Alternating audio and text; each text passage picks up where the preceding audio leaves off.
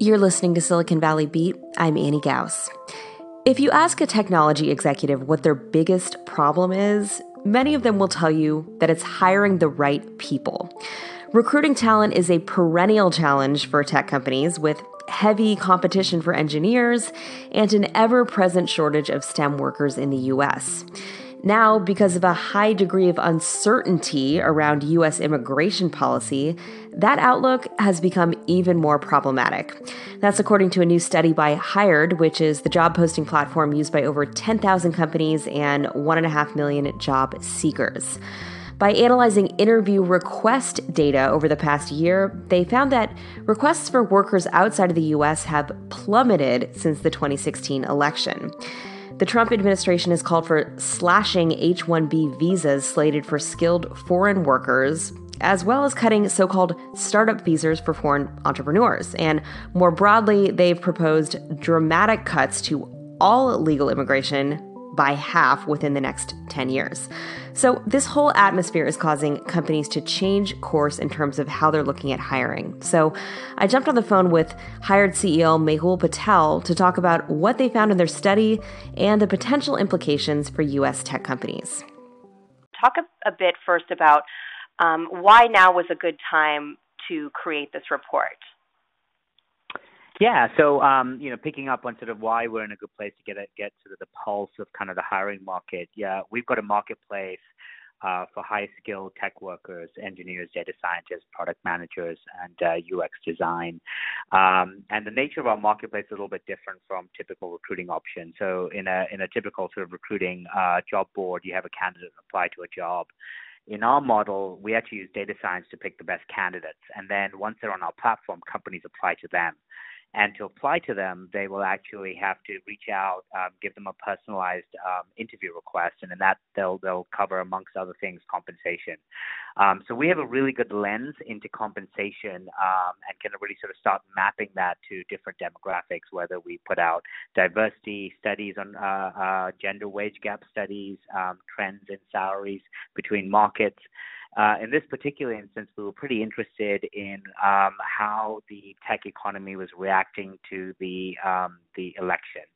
Uh, so we looked mm-hmm. at interview requests on our platform. Uh, we looked at over 175,000 interview requests for the past year from over 10,000 companies, um, and we looked to see uh, how um, companies were thinking about potential immigration reform um, with the with the Trump administration um, coming uh, uh, coming into office in, in January. And so we looked at sort of last sec, uh, last Q2, uh, so April through June 2016 versus April through June 2017. And the thing we really looked at was if you look at U.S. companies and you look at kind of um, the um, percentage of interview requests that they give to foreign workers, how has that changed, right?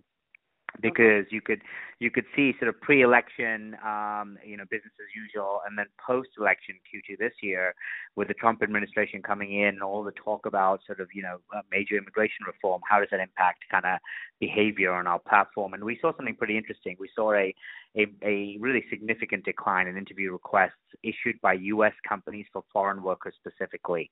So we saw a 37% mm-hmm. decline year over year in interview requests. Um, and that's interesting because um, if you look in absolute interview requests, that's gone up on our platform uh, from Q2 last year to this year. So you're really seeing a general trend up, but once you sort of delve into the details, it, it there's a big decline in the uh, interview requests uh, given to foreign workers, which must mean there's a much more of an increase given to sort of workers in the U.S. who have rights to work here.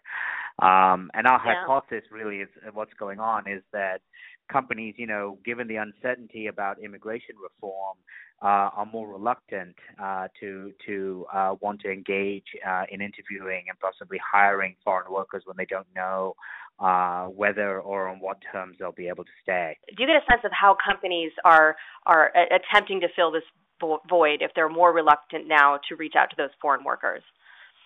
Yeah, so yeah, great question. Um, so we, we are seeing that. You know, one so as I said, you know, when we look at uh, you know, U.S. companies reaching out to foreign workers, that's declined, you know, precipitously, uh, minus 40%.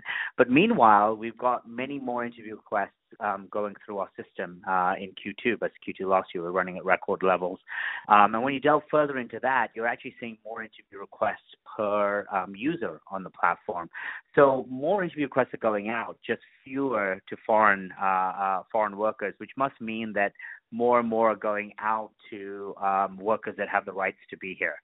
Um, and I think that that's uh, that's consistent, right? So you've got this sort of underlying secular trend in the tech economy where there's a shortage of uh, qualified, high-skilled STEM workers, um, and that's been an ongoing issue. Companies have relied on the H-1B program to bring skilled workers in from overseas when there, there's there's um, doubt about how that will continue or whether that will change, um, companies are sort of doubling down on the pool that has the right to work in the U.S. already, whether uh, uh, citizens or, or, green card holders. Um, and and so the, you know we are seeing sort of more activity on the platform and more activity focused on those workers. You know, once there's some some view on how immigration reform will look under this new administration, I expect that will settle. Even if it does become more restrictive, companies, once they know the rules, will be able to kind of work with the rules to bring that talent in. It's only when they don't know how things are going to change, they they they sort of stop uh, uh, uh, looking at that that segment of workers. I think we'll see it. We, we'll see it settle down, but it does speak to um, the importance of kind of getting clarity around what the what the new kind of regulatory uh, uh, regime is going to look like, so that companies can sort of start working with it to bring in the talent they need to to scale.